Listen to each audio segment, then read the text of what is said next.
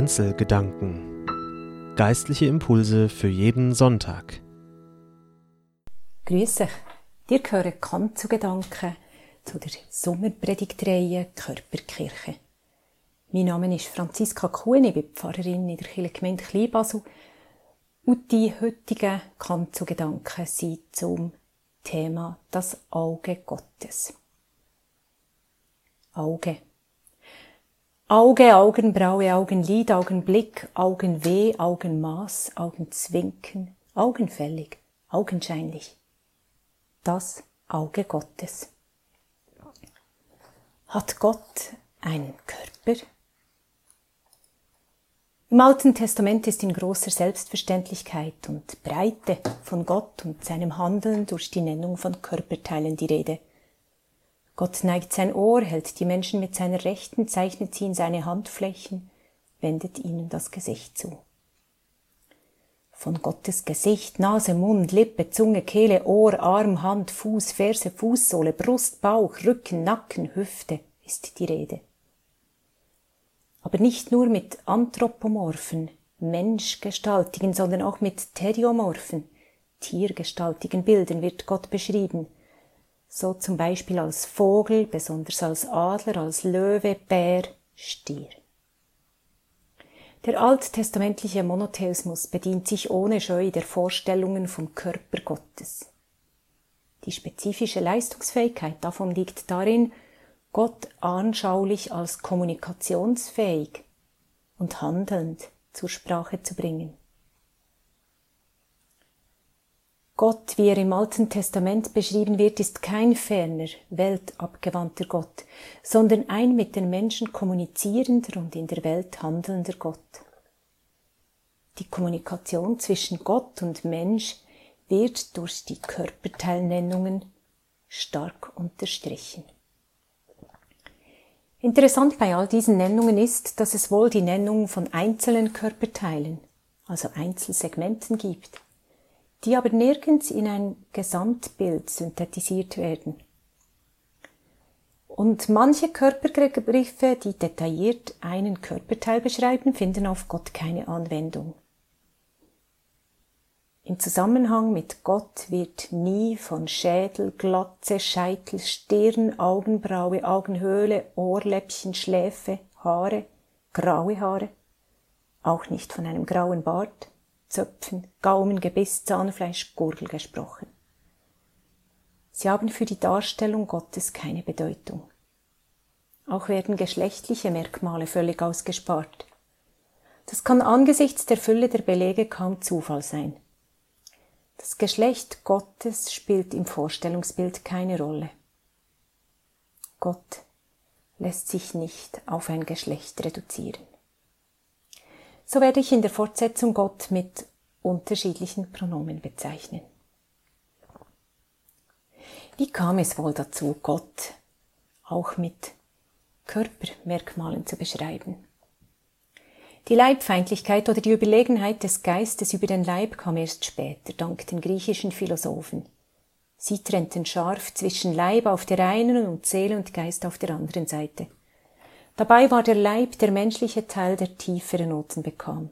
Er wurde als schlecht, hinderlich, als Sitz aller negativen Triebe und Gefühle abgewertet. Es herrschte damals die Gleichung Leib gleich Grab.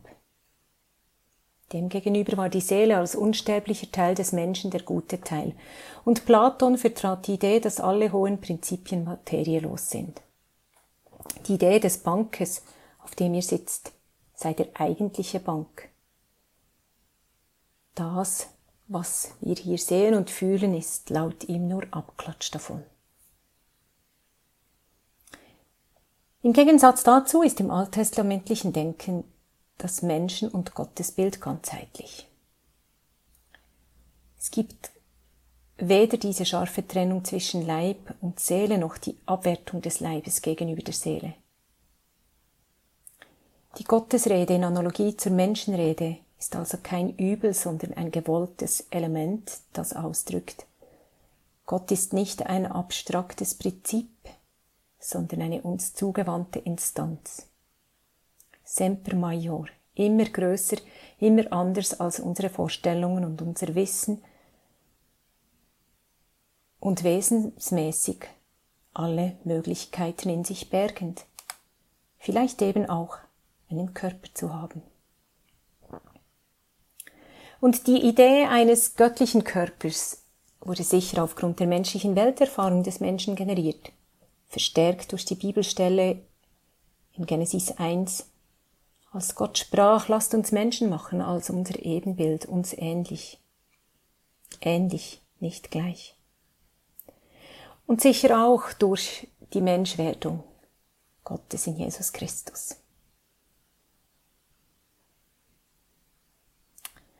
Was Gott wirklich ist, wissen wir nicht, sondern wir wissen nur von dem, wovon sie selbst Kunde gegeben hat oder was zu erkennen sie uns ermöglicht.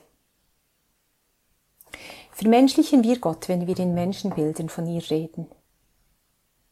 Zerren wir sie auf unsere Ebene herab und lassen sie nicht mehr die ganz andere sein. Diese Gefahr besteht wohl immer, egal wie wir von Gott reden, wenn wir uns einen Gott zurechtmachen, der zu unseren Vorstellungen, zu unseren politischen Plänen, zu unseren höchst eigenen Wünschen passt. Gott dadurch entweder vergötzen oder uns untertan machen. Lassen wir uns anregen von den Körpervorstellungen und Gott gleichzeitig ganz anders sein lassen. Vielleicht nehmen wir aus diesem ersten Teil der Körperlichkeit Gottes mit. Gott ist nahbar, kann kommunizieren und handeln in der Welt und gelangen nun zum Auge Gottes, zum Titel unseres Gottesdienstes. Auge, Augenbraue, Augenlid, Augenblick, Pupille, Iris, Wimpern, Zwinken, Tränen. Das Auge Gottes. Welche Farbe hat Gottes Auge? In katholischen Kirchen ist das Auge Gottes häufig sehr präsent. Auch in der orthodoxen Kirche gibt es eine spannende Ikone mit der Vervielfachung des Gottesauges. Was löst die Vorstellung dieses Gottesauges aus? Wie hören Sie folgende Bibelverse? Gott und Mose redeten miteinander, Auge in Auge wie Menschen miteinander reden. Genesis 33, 11. Du sollst tun, was in Gottes Augen richtig ist. Deuteronomium 6, 18. Gottes Augen schauen herab, seine Blicke prüfen die Menschen. Psalm 11, 4. Blick doch her, erhöre mich, Herr mein Gott. Psalm 13, 4 sollte der nicht sehen, der das Auge geformt hat? Psalm 94, 9. Deine Augen sahen, wie ich entstand. Psalm 139, 16. Denn die Wege einer jeden, eines jeden liegen offen vor den Augen des Herrn. Sprüche 5, 21. Sind das Trostworte oder Drohverse? Professor Dr. Jan Heiner Tück verfasste im 2014 einen NZZ-Artikel, das Auge Gottes in Zeiten der Überwachung, und fragt, sind die alles speichernden, alles wissenden Internetgiganten an Gottes Stelle getreten? Der Theologe Eugen Bieser postulierte, dass sich die technologische Zivilisation der Eigenschaften Gottes nach und nach bemächtigt habe.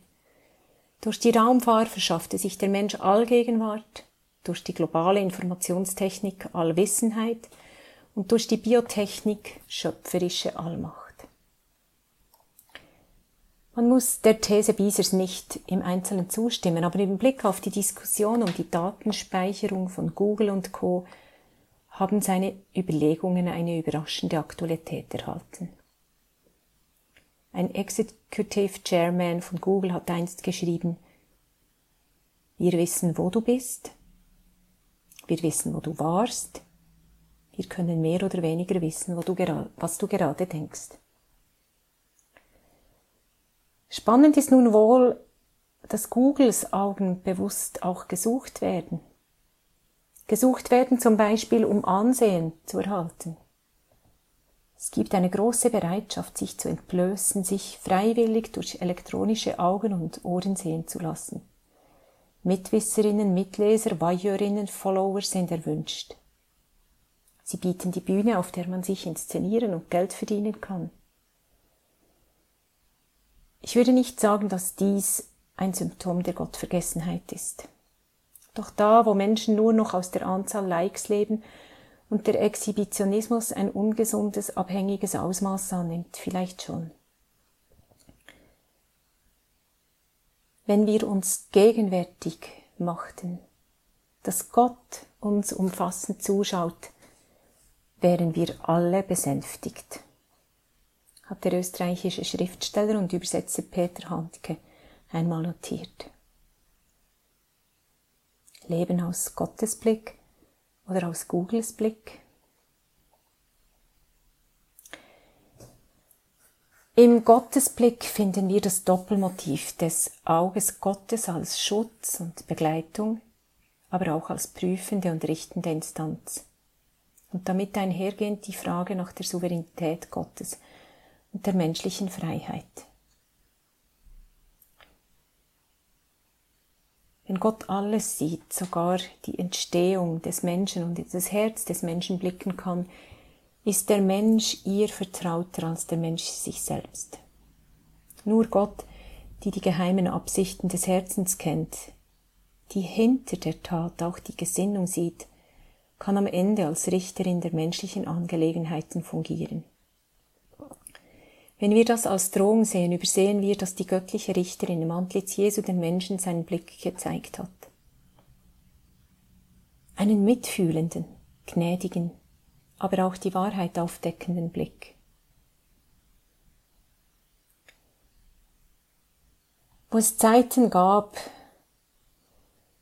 in der das Gericht als Drohung verwendet wurde, wird in der Theologie der Gegenwart das Gericht als Akt der Gnade gedeutet, da der Richter zugleich der Retter ist, der alles getan hat, um die Gebeugten aufzurichten. Der Mensch, der sich vom Auge Gottes begleitet weiß, muss sich daher in seiner Existenz nicht bedroht fühlen. Seine Freiheit kann sich entfalten. Sie wird weder gnadenlos auf das Vergangene festgelegt, noch wird das Kommende aus dem bisherigen einfach abgeleitet. Moralische Hypotheken können vor dem gängigen, vor dem gnädigen Auge Gottes eingestanden und aufgearbeitet werden. Der Mechanismus der Schuldabwälzung wird unterbrochen. Die dunklen Seiten der Vergangenheit müssen nicht verdrängt werden, sondern können im Licht der Vergebung neu gesehen werden.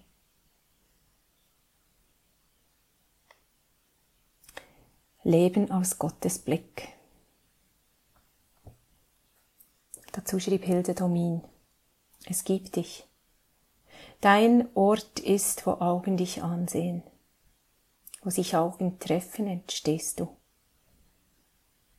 Von einem Ruf gehalten immer die gleiche Stimme, es scheint nur eine zu geben, mit der alle rufen.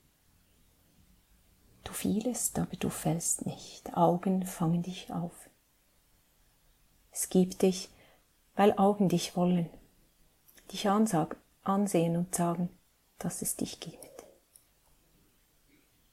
Auge, Augenbraue, Augenlid, Augenblick, Lachfältchen, aufmerksamer, liebevoller Blick. Gott sieht dich. Gott sieht dich an, gibt dir Ansehen. Geh, sei, bleib mit und unter Gottes ansehendem Blick. Amen.